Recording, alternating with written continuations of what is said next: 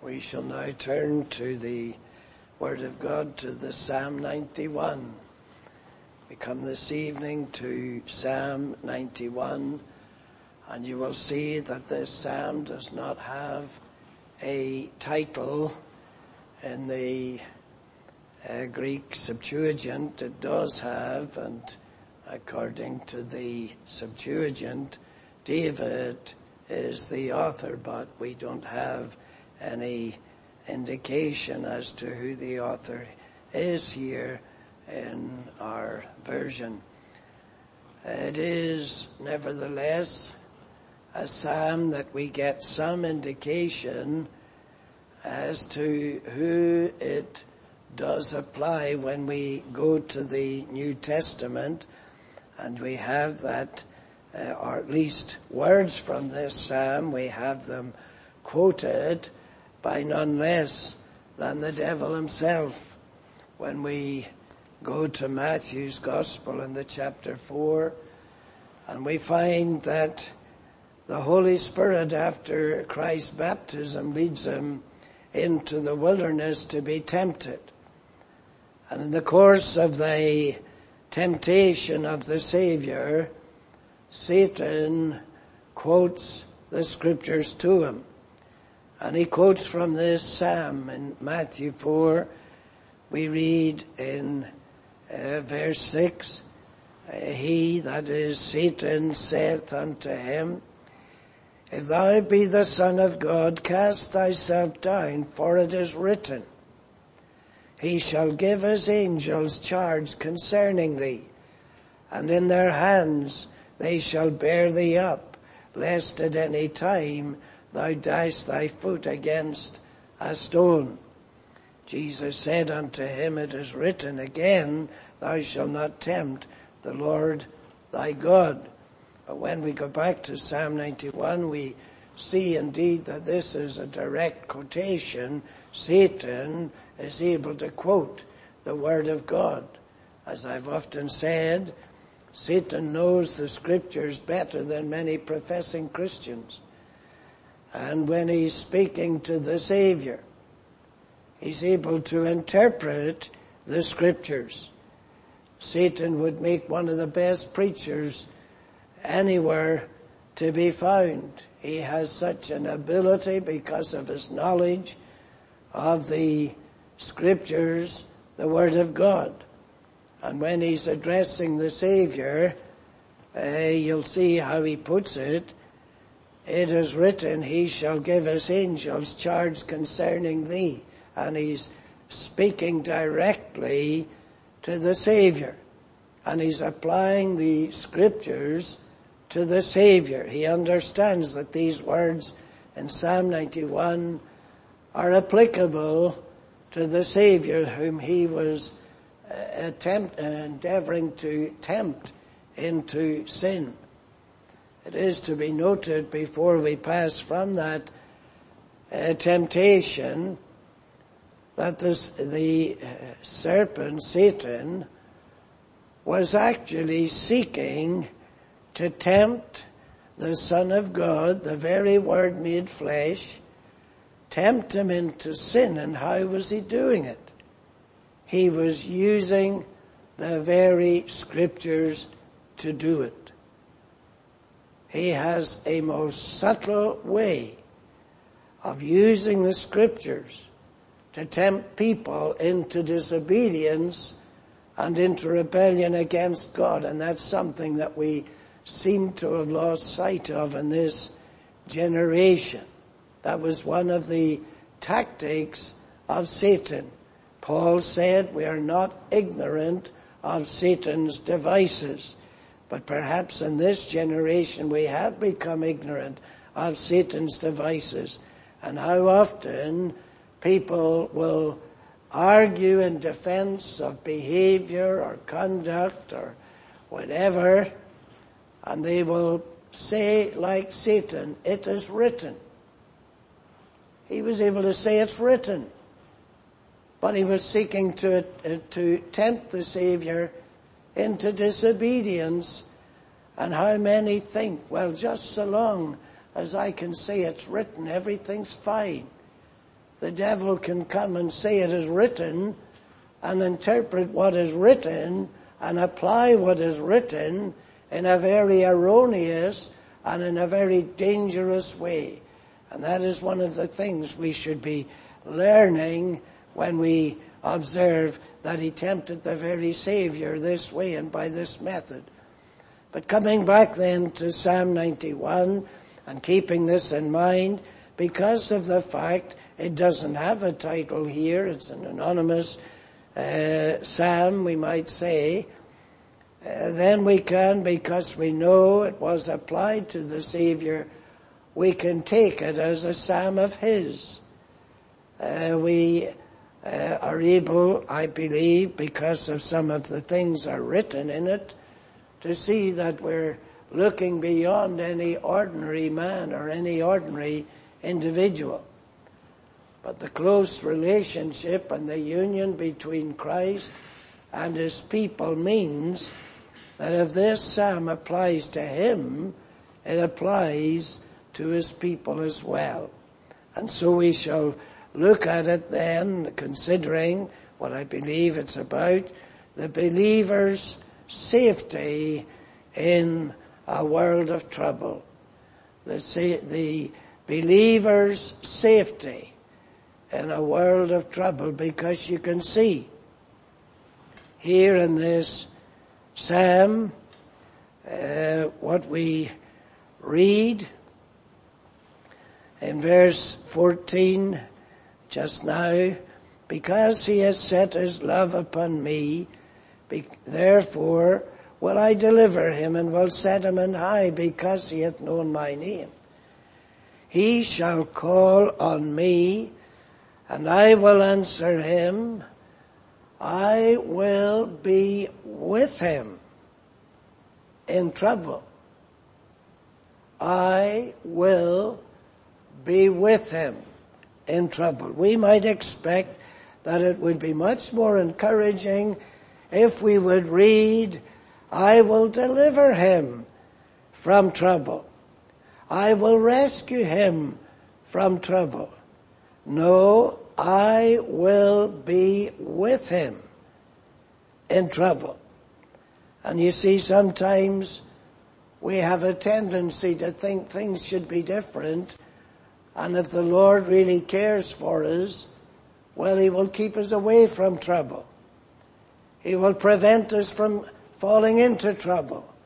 He will deliver us. No, the psalmist writing here uh, is telling us that God will be with his people. He will not, oftentimes, he will not prevent the trouble. He may even order it, he will overrule it, but he will be with his people in their trouble. Uh, the prophet Isaiah reminds us, uh, when thou passest through the waters, I will be with thee. Uh, the uh, Savior uh, passed through the waters, deep, deep waters, he had his father's presence with him. The children of Israel, they passed through the Red Sea. It was opened up for them and they were able to pass safely through. Uh, the Lord goes with his people. He doesn't guide them in the way in which there's no problems, there's no difficulties, there's no obstacles. No, this is what we have in this psalm. I will be with him in trouble. And sometimes we think when trouble comes along, we're on our own. We think when trouble comes along, that's because God has abandoned us. When trouble comes along, that's an evidence of God's disfavor. God does send trouble and order trouble to test the faith of His people to try them whether they will actually trust him or not, whether they can depend upon him, whether they believe he is present with them. But then this safety, even in trouble, is because of God's presence and because of the relationship between the believer and his God. And that takes us back up again to the beginning of the psalm. And there we read of the source of the believer's safety. Note the source. He that dwelleth in the secret place of the Most High shall abide under the shadow of the Almighty. The secret place of the Most High. That means none can be higher. This is the source of the believer's safety. None can go higher. No trouble can arise higher than His wisdom, His knowledge, His ordering, His ruling, His overruling. You'll see in verse 9, again, because thou hast made the Lord, which is my refuge, even the Most High, thy habitation. The psalmist is talking about God and there are many titles that are given to God right throughout the whole scriptures. But this is one of them and it is used in this context. The Most High. And when the believer is in trouble, they think they're sinking sometimes. They think they're ready to perish. But their refuge is there in the Most High. And that's what they need to keep their eye upon by faith. There is someone higher than my problems. There is someone higher than my trouble. There is someone higher than my difficulties. There is someone higher than myself. And this is what the psalmist is saying he that dwelleth in the secret place of the Most High shall abide under the shadow of the Almighty. I will say of the Lord, He is my refuge and my fortress, my God. In Him will I trust. In Him will I trust. Why? Because He is the Almighty what kind of a vision do we have sometimes of God? How do we view Him? What do we think of Him? Whatever we're faced with in daily life, and we think, well, it's too high for me, the obstacle is too great for me to overcome or to deal with or to manage. How do we view God? do we honestly see him and understand him to be the Most High. That when we go to him, we can go no higher. And when we go to him, he is always the Almighty, the Most High God. The Almighty is referred to here, and therefore there's no power greater than His. When you combine the Most High and the Almighty, what a combination. Is there any problem we can't take to Him? Is there any problem He can't resolve? Is there any difficulty He can't overcome? When you and I lack wisdom, He has it all. When we don't know what way to turn, He is uh, in complete control because He is the Most High, and He is the Almighty. But then, what is the secret of this safety? He that dwelleth in the secret place of the Most High. And therefore this secret place of which the psalmist is speaking belongs to the Most High. It is a secret place with the Most High. It is a secret place with the Almighty. Now you and I know perfectly well that even the children sometimes They will have secret places and their little games that they play. Perhaps it's different today to what it was when I was young, but oftentimes if you lived in the country and there were woods near, uh, children would have hiding places, secret places that they might go uh, to play in or stay in for a while. And they kept them secret. And they were kind of special. And that's what here the psalmist is talking about. There is a special place. A special place reserved by the Most High, by the Almighty, uh, to which His afflicted people are able to escape. It's the secret place of the Most High. And it's in that secret place they meet with Him. And it is in that secret place that they are protected and they are preserved.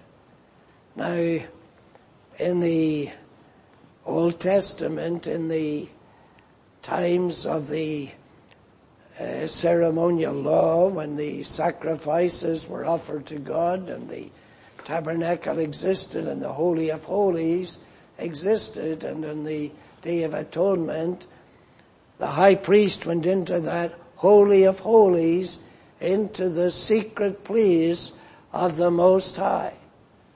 The children of Israel were never allowed to go in there. It was the secret place. And the secret place was the most holy place. There wasn't a spot in the whole camp of Israel so holy and to be so revered as the secret place where God dwelt. And what the psalmist is talking about here is a place most holy, a place where God himself dwells, the secret place of the Most High belongs to Him.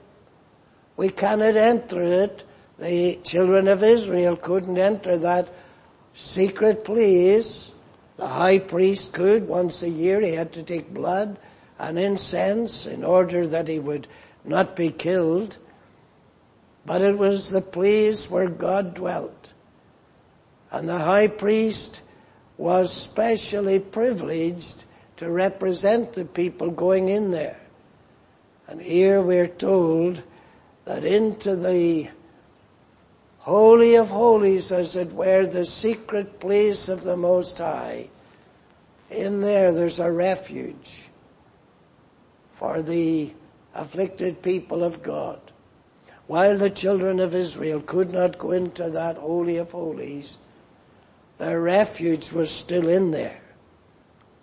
When the high priest took the blood and sprinkled it there, that was guaranteeing the safety of the children of Israel. They wouldn't be consumed in the anger of God because of their sin. That blood, that was a, t- a typical blood, was typifying the atonement that was made. The secret place was the place where atonement was made. And here we have the secret place of the Most High referred to where the believer finds safety and finds refuge and it is because the blood has been sprinkled there. The blood of atonement is that which makes it holy. But then, when we come to the New Testament, when we come to the Savior teaching us about prayer and we're to enter into our closet and shut the door and your Father which seeth in secret shall reward thee openly. And the secret place for the child of God is the place where they meet with God, where they're able to come nigh to God, where they're able to unburden themselves to God, where he sees them in secret alone with himself. And this is the place of refuge for the people of God. Their safety is here but it is in the secret place. And you see, this is why. Again and again the ungodly, they cannot understand where the people of God sometimes draw their strength from. They can't understand why it is that they're buoyant, why it is they're at peace, why it is they have joy when they're afflicted, when they're tried, when they're troubled, as here the psalmist says, I will be with them in trouble, and the child of God can't escape trouble, and yet they seem to be able to rise above it. They're able to rejoice in the midst of it. They're able to be glad in the Lord in spite of it. And why is it? It is because there is a secret place unknown to the ungodly. They have no entrance into this place. It is reserved for the people of God. And the ungodly are very often mystified. How is it that they have all that trouble and all those burdens to carry and yet they still rejoice in the Lord? They are afflicted just like our other people are, even more so sometimes. And there was godly Job, and what was he saying? Though he slay me, though he slay me, yet will I trust him. Now you can imagine who would understand that. Who would understand the mentality? Who would understand the mind that would think that way? Even if God slays me, I will still trust Him because I will know, I will be confident He's still doing the right thing. He's still bringing glory to His name by such severe dealings. And this is the psalmist speaking about the secret place where he finds refuge, where he finds peace, where he finds tranquility even in the midst of trouble. But what is the extent of this uh, safety? You can see in the psalm that the troubles that afflict the just are many, and they come day and night. In verse 5, the psalmist says, Thou shalt not be afraid for the terror by night, nor for the arrow that flieth by day, nor for the pestilence that walketh in darkness, nor for the destruction that wasteth at noonday. And uh, sometimes that is how the people of God find it. They're looking for relief. And they think at the end of a troublesome day, how nice to be able to lie down and rest and leave the troubles behind and put them out of mind. And then it doesn't happen. And they think to themselves, is there no relief whatever? I seem to be afflicted day and night. There's no relief. And sometimes that is true. I will be with them in trouble. Whether it comes in the night or whether it comes in the day, however indefinite a period it lasts, I will be with him. And in the trouble then, isn't there this, as we often say, behind every cloud there is a silver lining.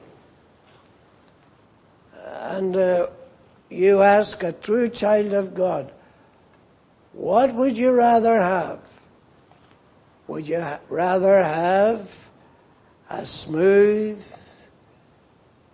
uh, day or night, a lifestyle free of trouble, free of any trials, free of any burdens, that enjoyable, peaceable, pleasant, pleasurable life where everything's prospering.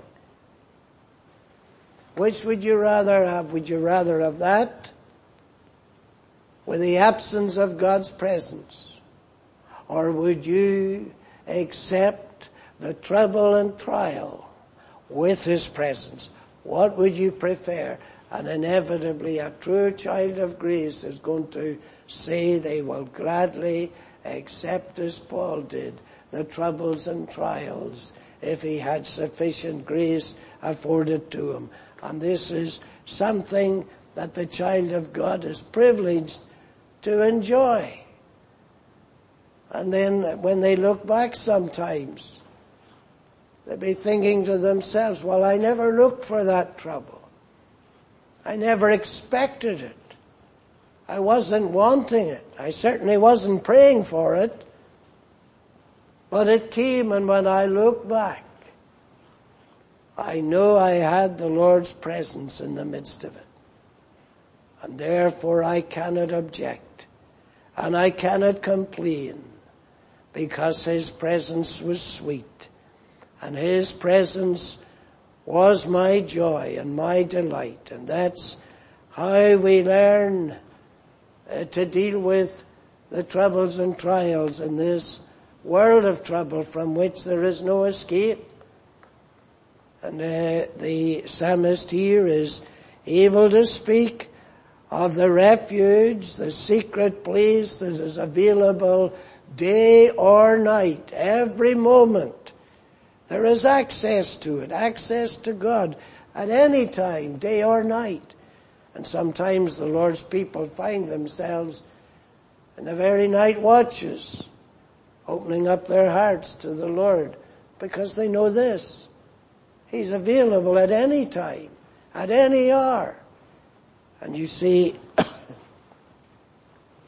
you see what also the psalmist says about this.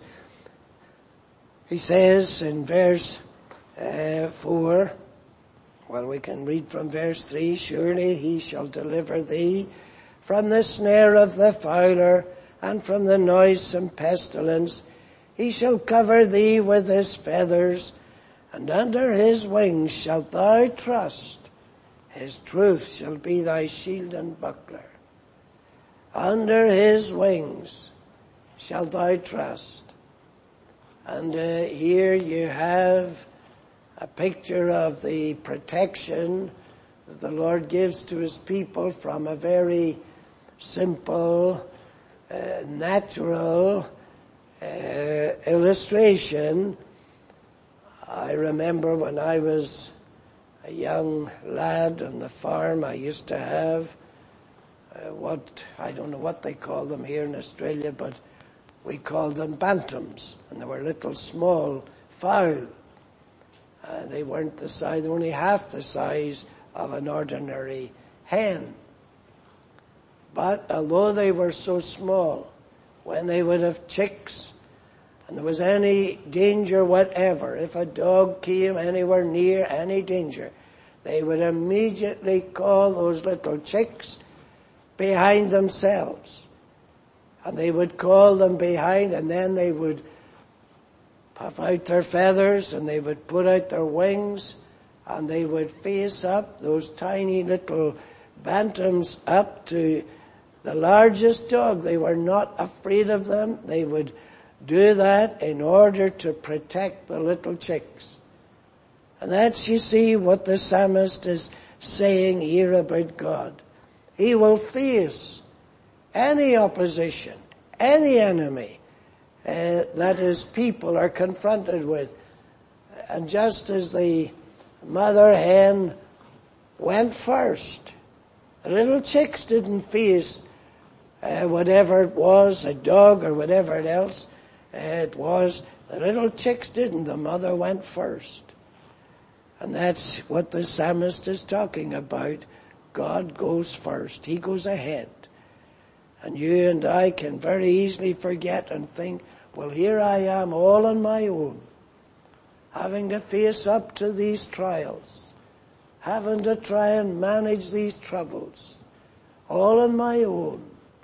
No one knows about them. I cannot even share them with even the members of my family or uh, my fellow believers I just have to cope with them somehow on my own.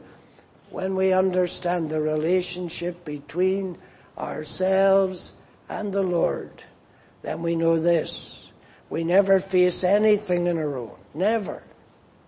He goes first. He meets it and He deals with it if we trust Him. He goes with us even if we must pass through trouble, even if it's the valley of the shadow of death. What did the psalmist say? I will fear no evil, for thou art with me. Thou art with me. That's why I need fear no evil. But then in verse uh, uh, 5 and 6 we read this, Thou shalt not be afraid for the terror by night, nor for the uh, the arrow that flieth uh, by day, nor for the pestilence that walketh in darkness, and so on. And the reason for this is because in verse 11, He shall give His angels charge over thee, and this is what the, the devil, this is what Satan brought to the attention of the Savior. He will give His angels charge. He commits His people to the charge, the protection of the angelic hosts. When we go over to the epistle to the Hebrews, we're told uh, that there the angels have this particular task or charge. Uh, verse uh, 14 of Hebrews 1, well, we might read from verse 13, but to which of the angels said he at any time, Sit on my right hand until I make thine enemies thy footstool.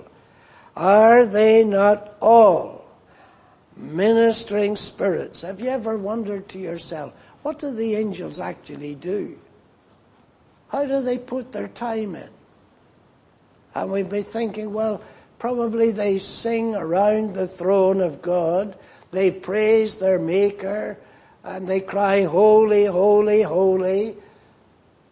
Well, this is what the word says. Are they not all ministering spirits sent forth to minister for them who shall be heirs of salvation?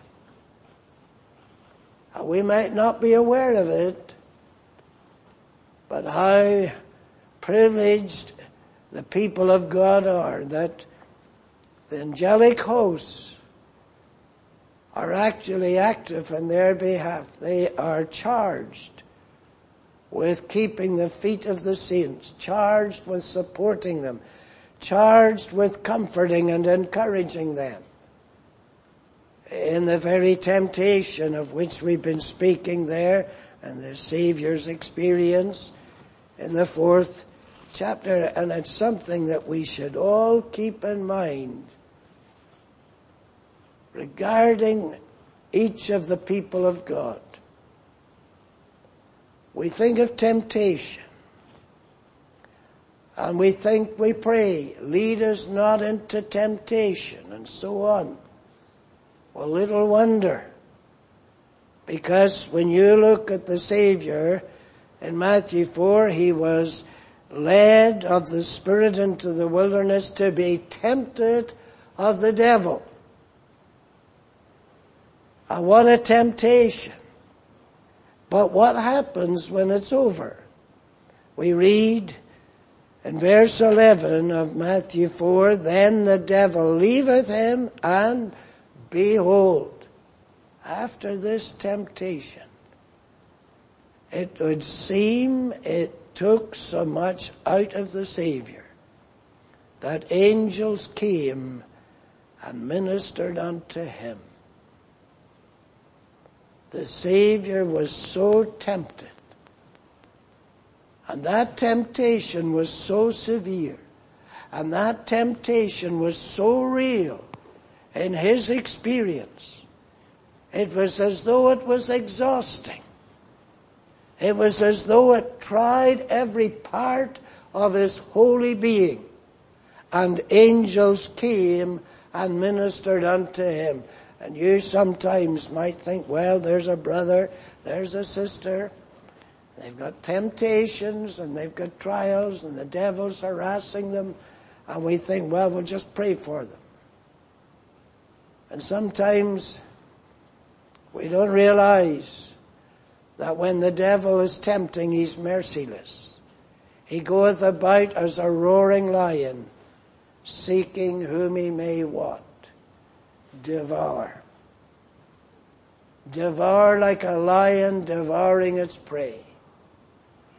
And when he tempts, his temptation can be so severe there's unseen help sent from heaven to strengthen and to support the afflicted child of God when the Savior then was, was in the Garden of Gethsemane.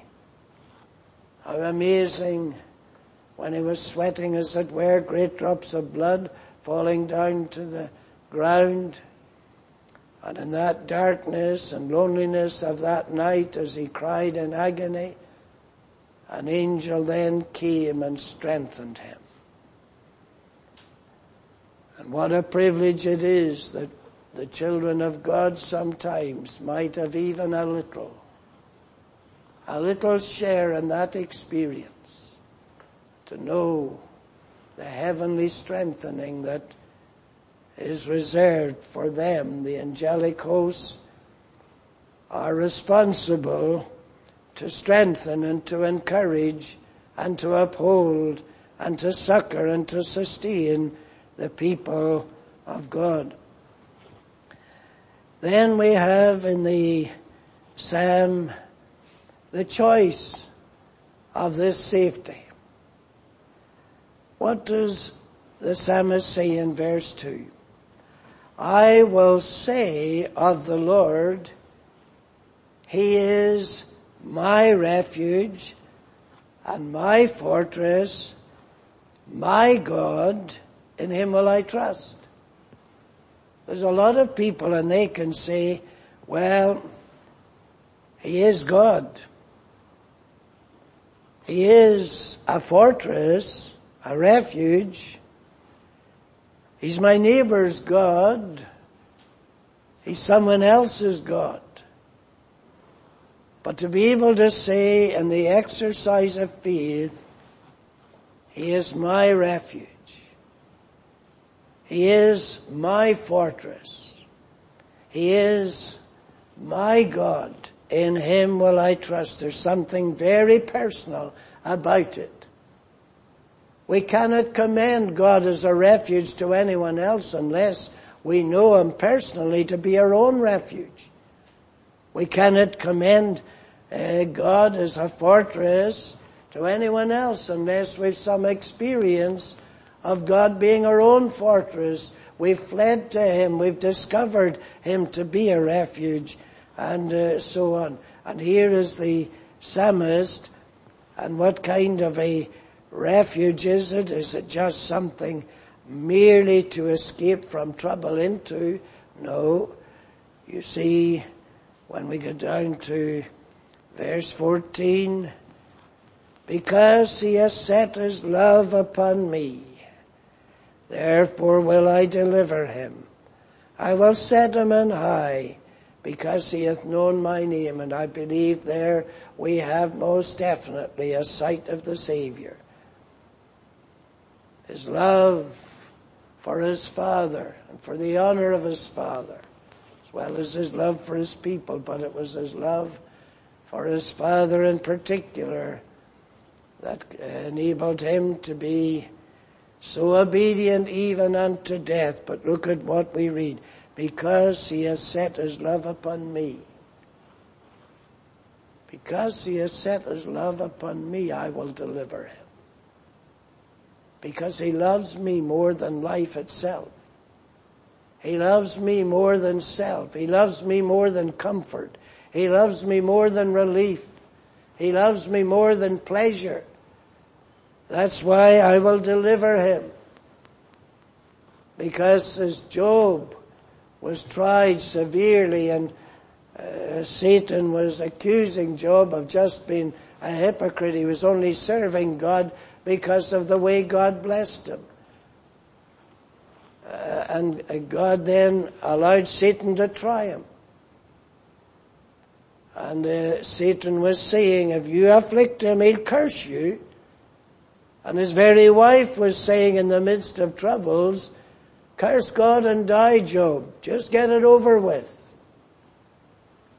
But what did Job say? The Lord gave, and the Lord hath taken away what he gave.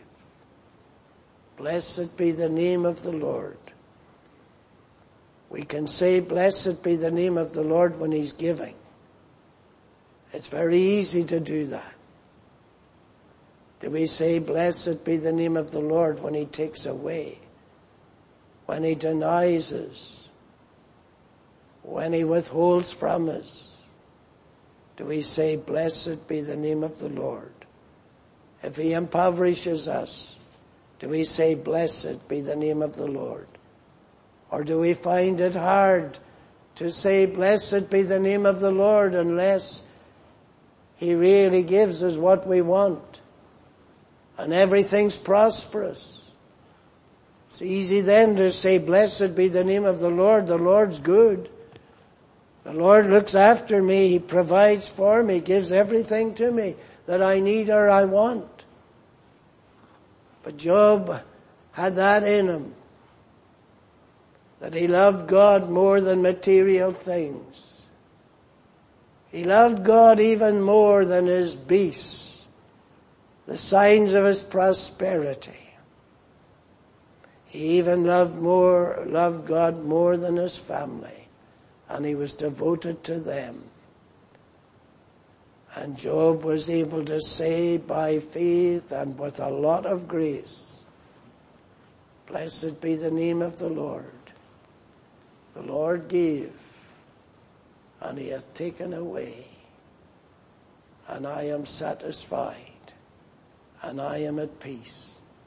This is what we have here in this psalm, the attitude of the true believer. His attitude to God or her attitude to God, they don't escape from trouble, they don't escape from affliction, but they are confident in the Lord ordering everything well. And they are confident that they have a secret place where they can be alone with God. Yes, even in the troubles. They have that secret place of communion and fellowship with God. And there they find peace. There the soul rests. And you will see in verse 14, because he has set his love upon me, therefore will I deliver him. I will set him on high because he hath known my name. And there, undoubtedly, you have, I believe, the exaltation of the Redeemer and Satan when he quotes from this psalm. It isn't because that was the only verse he knew. He knew the psalm. And he knew what God would do. He knew what God had promised. He knew that the Christ of God is to be exalted and he's to be elevated and high. And so his temptation is to bring him low and to destroy the prospects of his exaltation. He shall call upon me and I will answer him.